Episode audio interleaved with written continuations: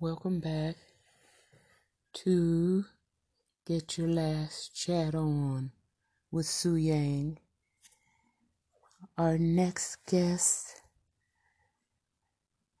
interview is from Tiger 180 of the Do Better Show podcast on Anchor.fm. Tiger 180 interviews Sandra Turpin, Mia Moore's daughter, Dr. Tanzia Sharp. And this will be very interesting. Uh, her field is uh, early childhood education with many different specialties. They'll, ex- they'll cover it in the interview. The title, for those who want to go over to the Do Better show, the title is The Doctor Speaks Real Talk with Dr. Tanzia Sharp.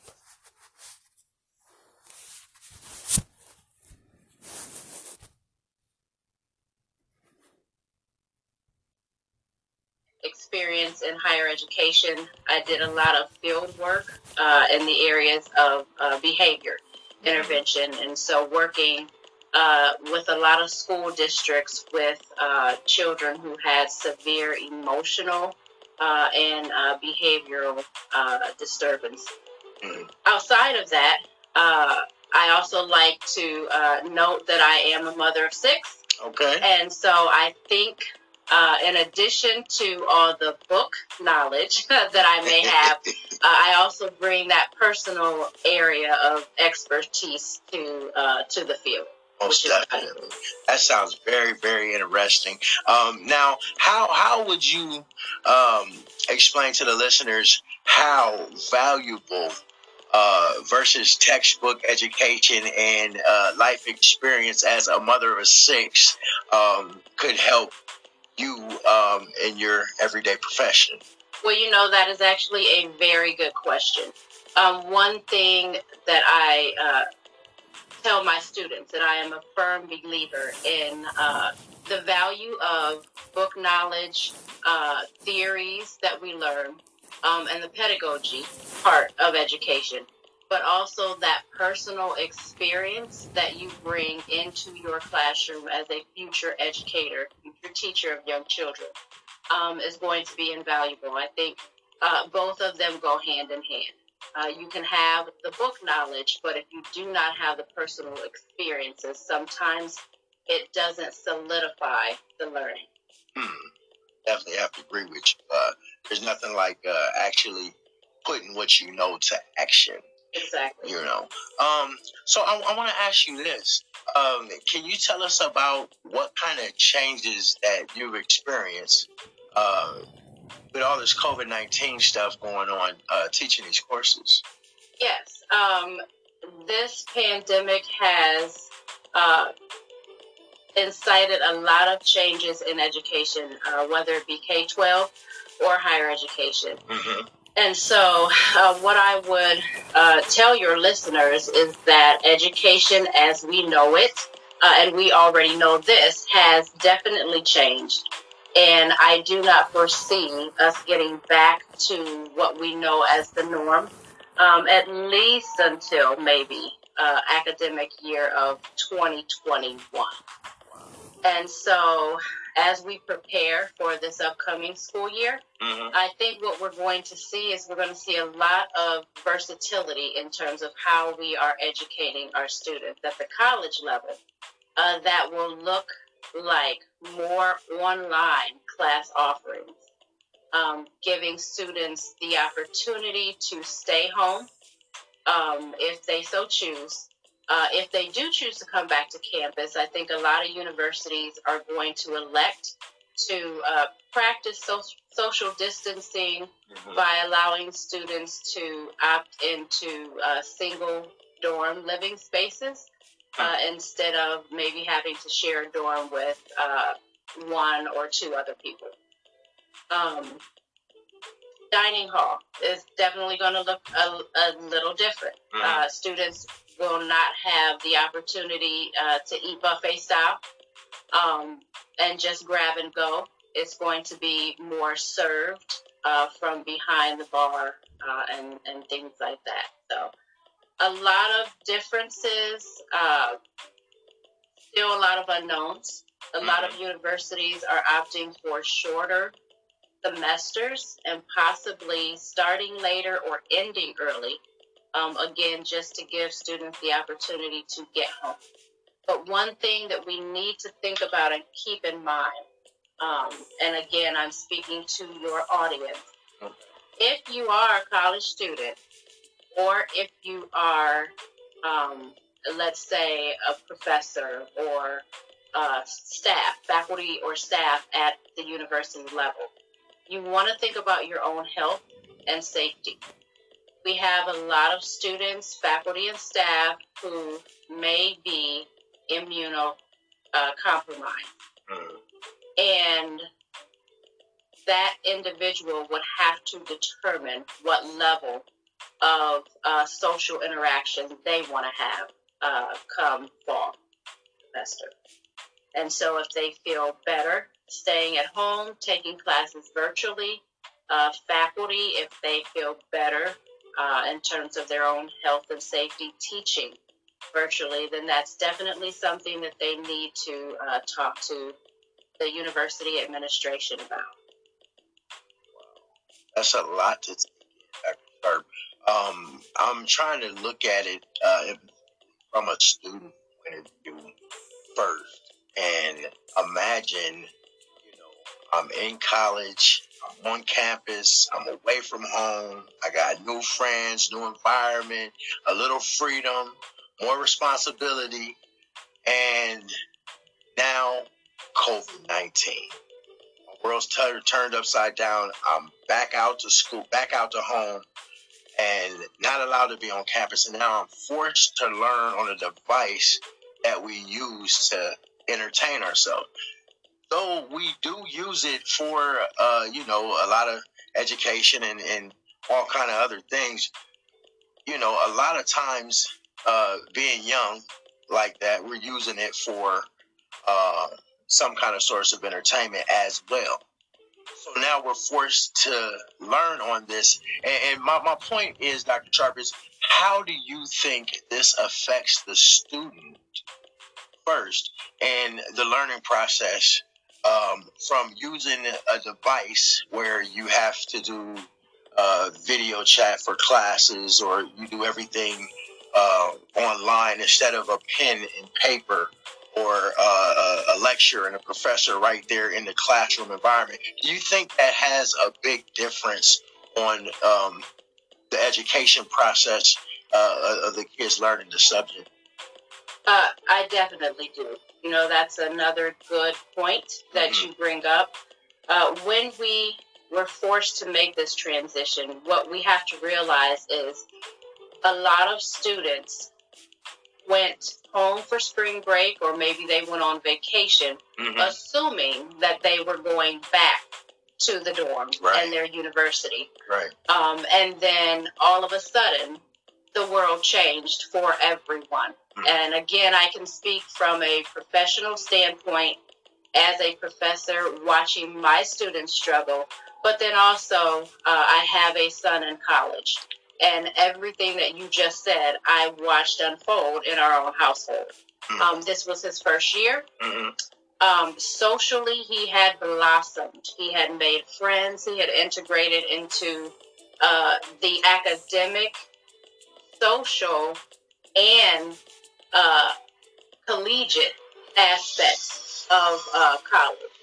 Right. Uh, choosing to walk on as a sport, um, branching out and making friends beyond the friends that he knew from home.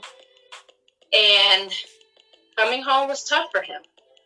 Uh, it was tough for him not only because he preferred the face to face classes, mm-hmm. uh, but also because he had grown so much in terms of his social skills mm-hmm. um, and, and really enjoying a, a little bit of uh, home away from home, I should say, because he did choose to go to the university that I teach at.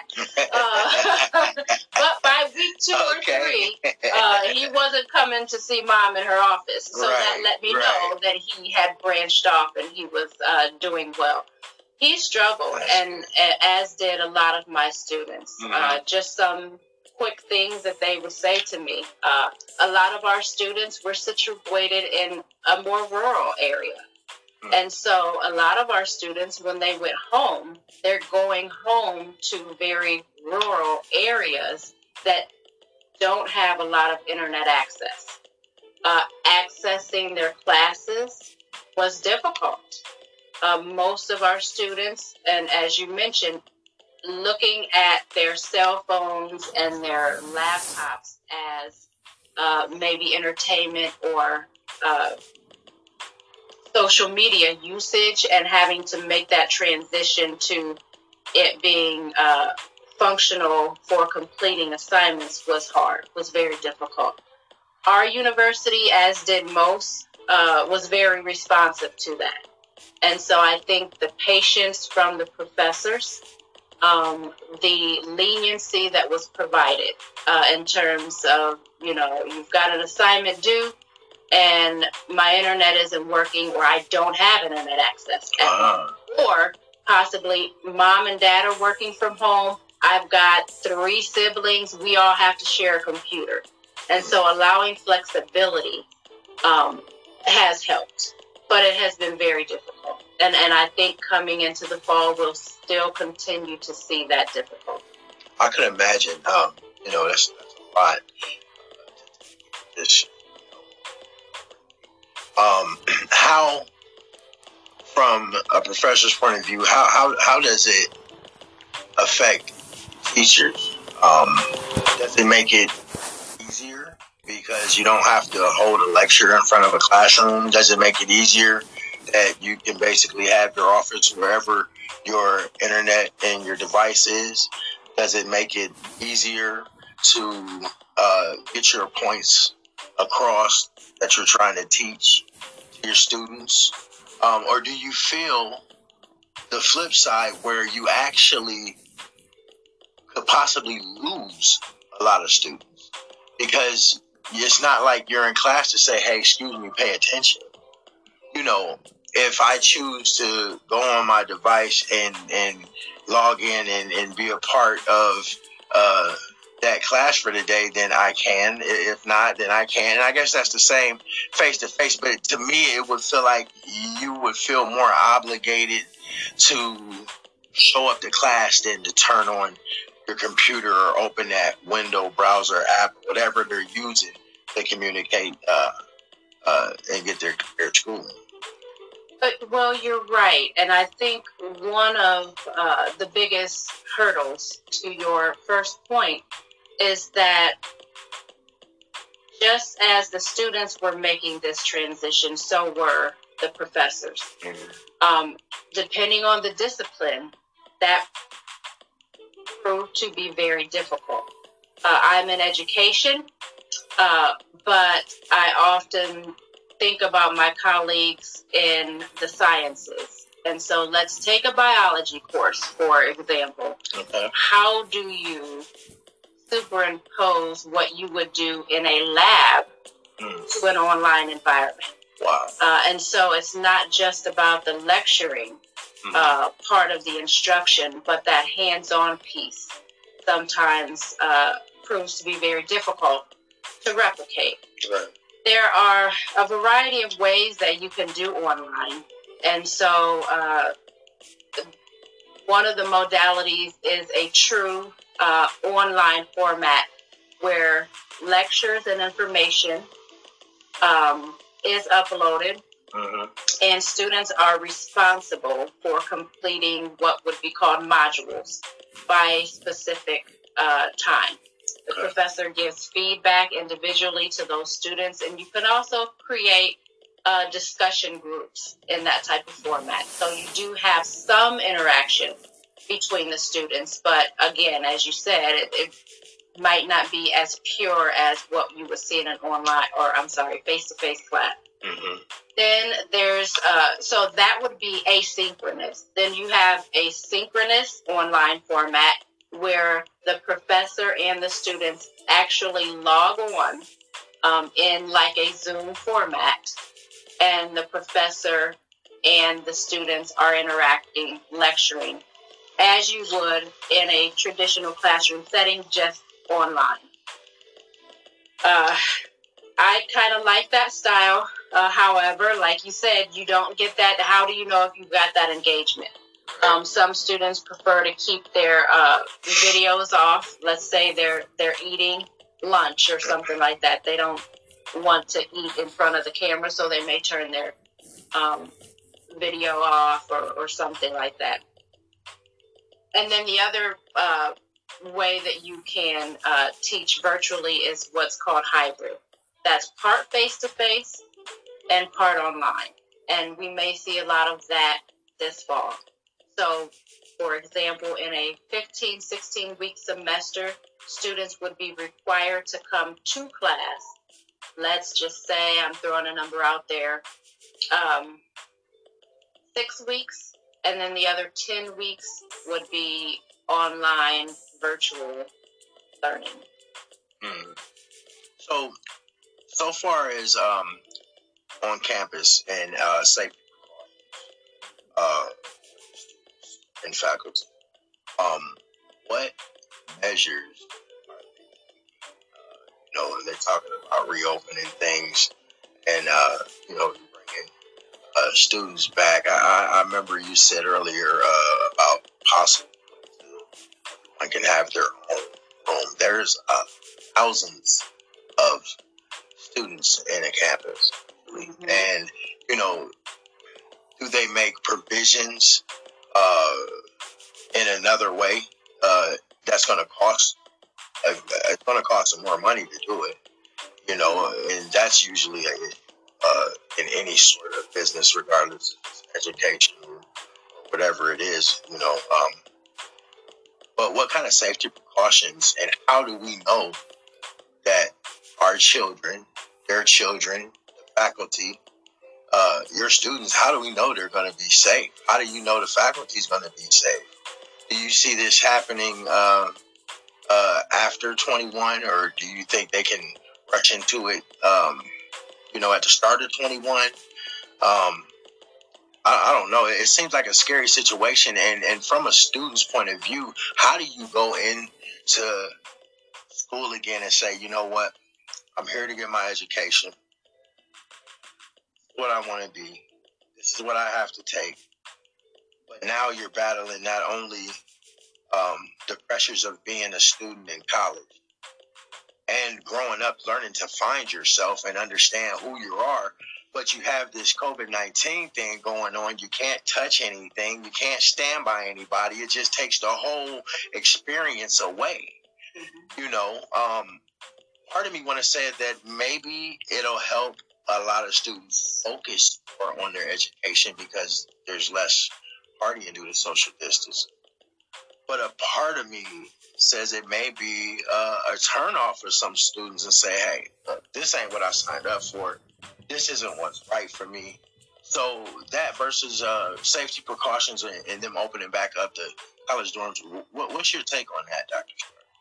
So, a couple things here. Uh, first, we have to realize that uh, institutions of higher education are businesses, Mhm. and you got to bring in the money to be able to function and run. And most of uh, that, the financial piece, comes by way of tuition, room, and board. And so, uh, across the board, universities are struggling with the fact that um, you need to be more cautious and implement the safety procedures, but also realizing that that is going to hurt uh, the room and board that possibly would come in under normal circumstances. Uh, that being said, uh, what I have heard um, from some universities uh, in terms of possible plans. And you have to understand that no one or no university that I've uh, sat in on meetings with thus far has committed yet. A lot of them are waiting until uh, mid June Mhm. to make final decisions and get information out to parents. So I would like to say that Okay. parents, college students, uh, mid-summer, uh, June 15th ish, Okay. uh, look to possibly hear something from uh, your university or soon thereafter, I should say. Uh, but then the other thing is uh, they are going to have to figure out how they are going to socially distance the students. Um, one to a room uh, is is a lot of what I'm hearing. The other option that I'm hearing, most universities have a mile radius for commuter students. So, for example, you have to live within 50 miles of the university if you want to be considered a commuter. Mm. Some universities are considering lifting that. Uh, and so students who live outside of that mile radius can decide to commute if they choose. Um, shortening the semester. And so uh, one university is contemplating uh, sending everyone home at Thanksgiving break and allowing faculty students to finish the semester um, af- after at home after Thanksgiving, uh, which may not be a bad thing if we're thinking about the time that we would come into flu and COVID season. Right. Uh, another thing, uh, universities are asking if students are traveling, especially outside of the country, uh, prior to fall. Um, if they have symptoms or they have been around someone, that they self quarantine prior to coming back to campus. Um, and then the last thing, just off the top of my head, is uh, that if a student um, is diagnosed with COVID, that that student will be sent home recover and quarantine. My, my, another question I have, um, Dr. Sharp, is we have to ask ourselves, and this this regard this this, is regardless of uh, the circle of stance, if it's faculty, if it's a student, if it's a parent. Uh, we know education is key. We know education is very important, very essential. Uh, but we have to ask ourselves this: Is getting our education right now. Uh, and when I say right now, I mean when they start to open things back up. Because from the information I'm hearing, I'm not going to quote anything, but from certain things that I've been hearing, um, you know, from the news and, so on and so forth, uh, they're saying it's going to be at least 18 and a half months possibly two years before they actually got a hold on really what's going on. Right now, they're just guessing. So we got to ask ourselves this: Is the risk to our health, life, and infecting not getting ourselves just infected, but infecting the people that we come in contact with worth risk in our education? You know, do we do we put the education on hold? Or do we go gun ho and, and say, okay, well, it's open, so I guess it's safe, and they're not even sure. And we go back to pursue our education, but at the same time, I mean, we're risking our life to be educated to better ourselves. What kind of advice could you give uh, to students um, out there that could be listening, um, or faculty, uh, other other teachers that could be listening? Or, or parents that could be listening, what what kind of uh, advice or, or maybe a peace of mind could you give them um, when they're faced with this situation? Well, to answer your question, I'm going to say no and no. Right. so, is the risk worth it uh, to, you know, put your uh, health in jeopardy? No, it is not. Do we put education on hold? No. And so I think that's why universities are working hard at coming up with a plan um, to ensure the safety of faculty, staff, students, um, and ultimately leaving it up to that individual to make that choice and decision. Um, and so if that student uh, and his or her parents, and, and I would say, please um, take your own health in consideration. If you do not feel safe, then you need to discuss alternative means. Um, can you put your education on hold? You can. Uh, I'm a firm believer that college is there for you when you are ready. Um, do you have to? No. I think uh, there are a lot of options that are available out there. Uh, the whole world, in my opinion, has been very responsive in terms of uh, changing to, to fit our current circumstances. And I think universities will do the same. Uh, and so, no, uh, but to put it on hold, no, because that same student may be able to learn uh, virtually from home. That may be not be what they prefer, um, but it it would be an option until we get over this hump.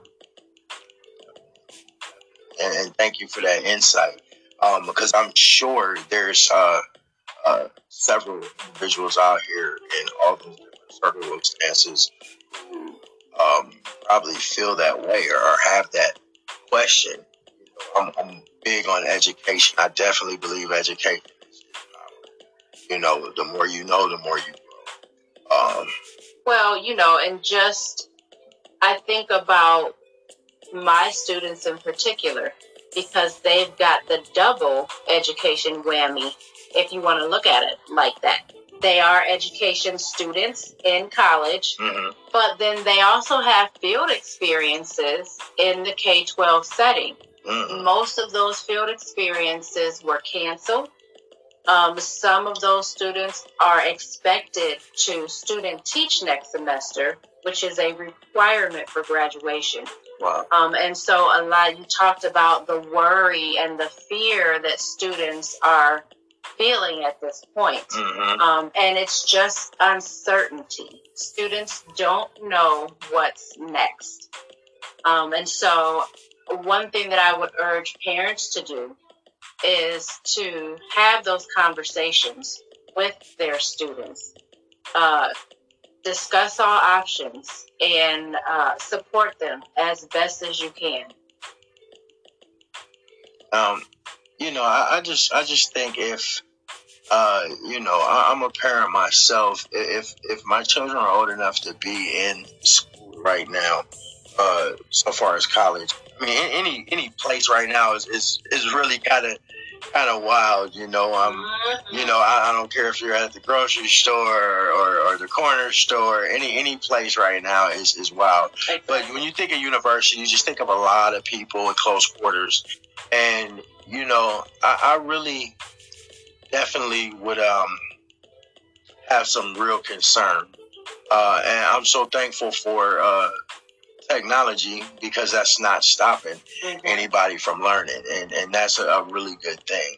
Um, I want to I want to know this: if let's just say if I'm a student don't have any family, you know, there is no one I can reach out to. Because I'm sure this case exists somewhere. Mhm. All I had was school in that dorm. That's all I had was school in that dorm. What kind of sense of hope or optimism could you give that student who's in that dark place, but really wants to succeed, really wants to get on top, taking the education very seriously, and all of this happens? And where do you go with your iPad and your backpack? What do you do? So I do know um, that some students live at the university.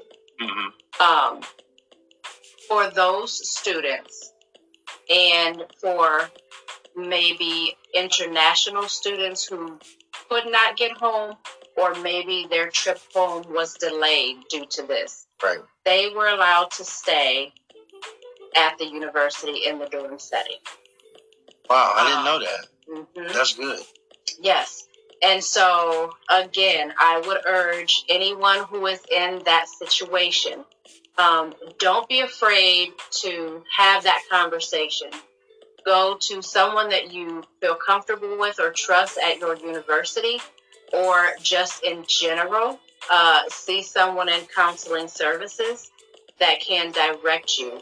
Counseling services, Res Life, um, I do not, and again, I can't speak for all universities, but I don't see a university just putting a student um, out, to the, you know, to the wolves, so to speak. Right. Um, there That's are, how it kind of seemed to me. You know, I, I didn't really know, you know, for sure, but it, it just seemed like they just, okay, well, you guys are on break, and you know what? You're not coming back. You know what I mean? And just and it's no fault of their own, and it's no fault of the university's own.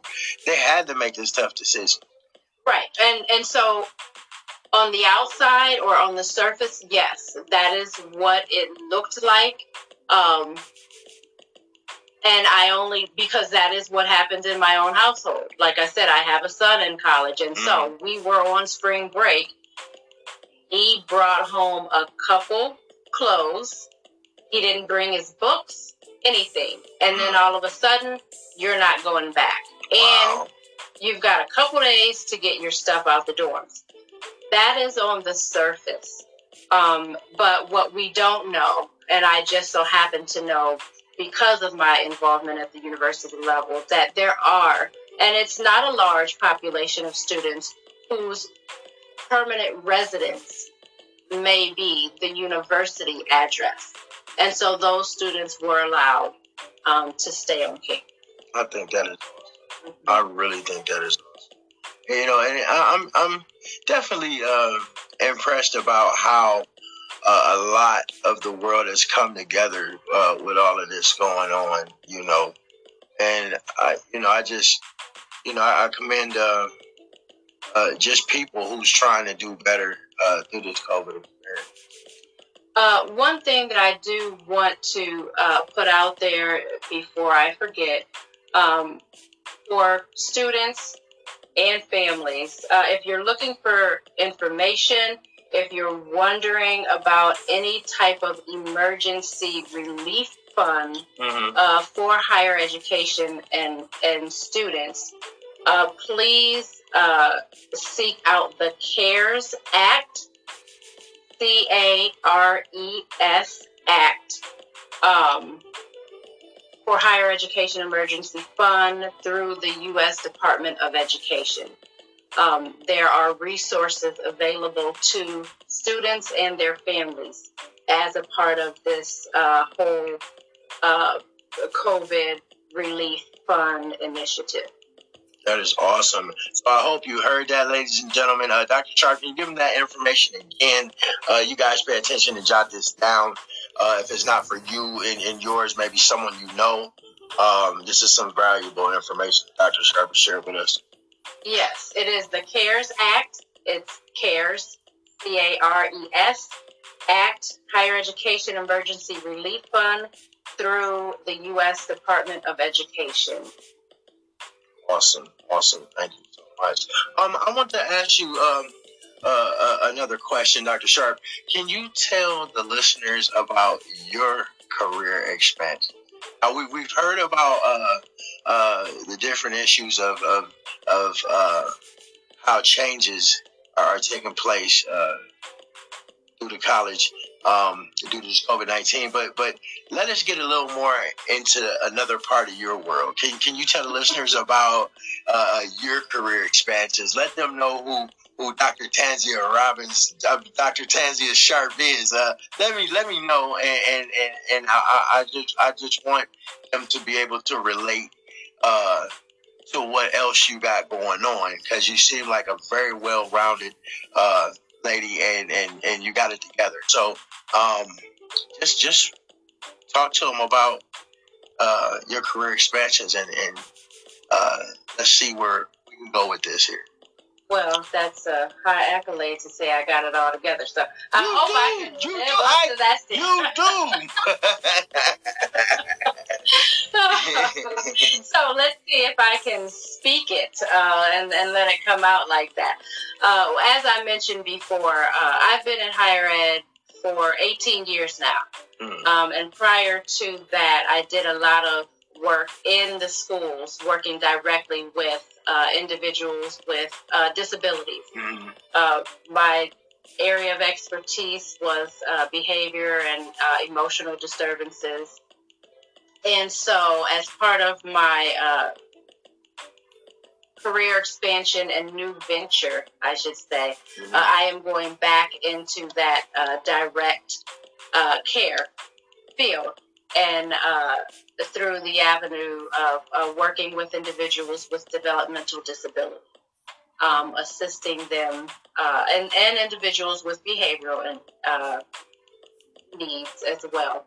Uh, assisting them with uh, daily living skills and uh, integration into the community, um, uh, independence at home, and things like that. Nice. I told you, got it together, Doctor Sharp. you know, uh, definitely. Um, I was also uh, reading some information when I was uh, researching. Um, there's a website that you have. Um, would you like to tell the listeners a little bit about where they can find you, what's it about, and um, how you could help them? Yes. Um, I can be reached. I actually have two uh, websites. Uh, the first website is www.drtanziasharp.com. Uh, that is D R T A N Z E A H S H A R P E. Uh, and the second website is more specific to uh, my expansion and, and what we just discussed uh, Your Life Simplified. www.yourlifesimplified.org. Uh, I can be reached at either one of those uh, avenues, uh, and um, you can fill out a form, contact me uh, with specifics or general questions, and I will be sure to get back to you. Awesome. Now, now, now tell the listeners what, what those websites are about exactly. What is it that you do? So, uh, the first, the Dr. Tanzia Sharp uh, website highlights a lot of my um, career in higher education, my research, and my presentation. And so, uh, you will see previous presentations as well as upcoming engagements, uh, speaking engagements on that particular website, as well as uh, consultation services. Those consultation and training services, I should say, consultation and training services. Uh, and that is for both professionals as well as families. So I do want to make sure I make that clear. Um, if you uh, are a uh, school district, um, a, an agency, a child care facility, uh, and you would you need assistance with staff training. Um, maybe you need consultation services because you are having difficulty with uh, behavioral issues, um, environmental design, etc. Um, I can be uh, contracted out for that. But also, I do a lot of one on one and consultation with families and in home intervention with families as well. So, I welcome parents um, and guardians as well as uh, agencies and school districts. Uh, Your Life Simplified uh, is the direct care services that I provide to individuals with disabilities. Um, and so uh, I service multiple counties, um, and I provide a lot of uh, independent living skills, um, respite, uh, training services, uh, again for families,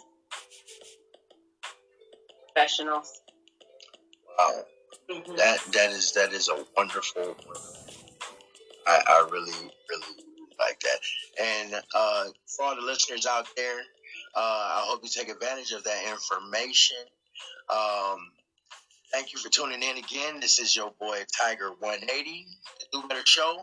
We have uh, a wonderful guest, uh, wonderful episode, Dr. Tanzia Sharp. Thank you so much for coming on the show. Thank you for your knowledge and wisdom and, and, your time and information. I've definitely learned a lot today. You are welcome. Anytime, anytime. Definitely. My door is open. I would love to have you back for sure. Um, so, uh, in, in, closing, we're going to say uh, this is Dr. Tanzia Robbie uh, Dr. Tanzia, uh, Dr. Tanzia Sharp and Tiger 180. The Do Better Show. Thanks for tuning in, ladies and gentlemen, and we will be with you again shortly.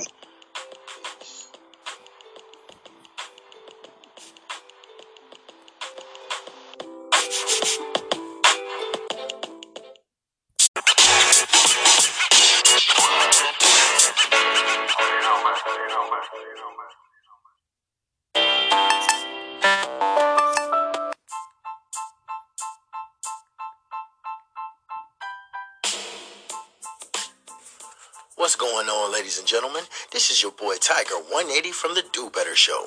Now, if you haven't heard about the Anchor app, it's the easiest way to make a podcast. Here, let me explain. First of all, it's all free. There's all kind of creation tools that allow you to record and edit your podcast right from your phone or your very own computer. Now, see, Anchor will distribute your podcast for you so it can be heard on Spotify, Apple Podcast, and many more. You can make money from your podcast with no minimum listenership. It's everything you need to make a podcast all in one place, folks. Mandatory call to action. Download the free Anchor app or go to anchor.fm to get started. Once again, this is your boy Tiger 180 podcasting the Anchor way.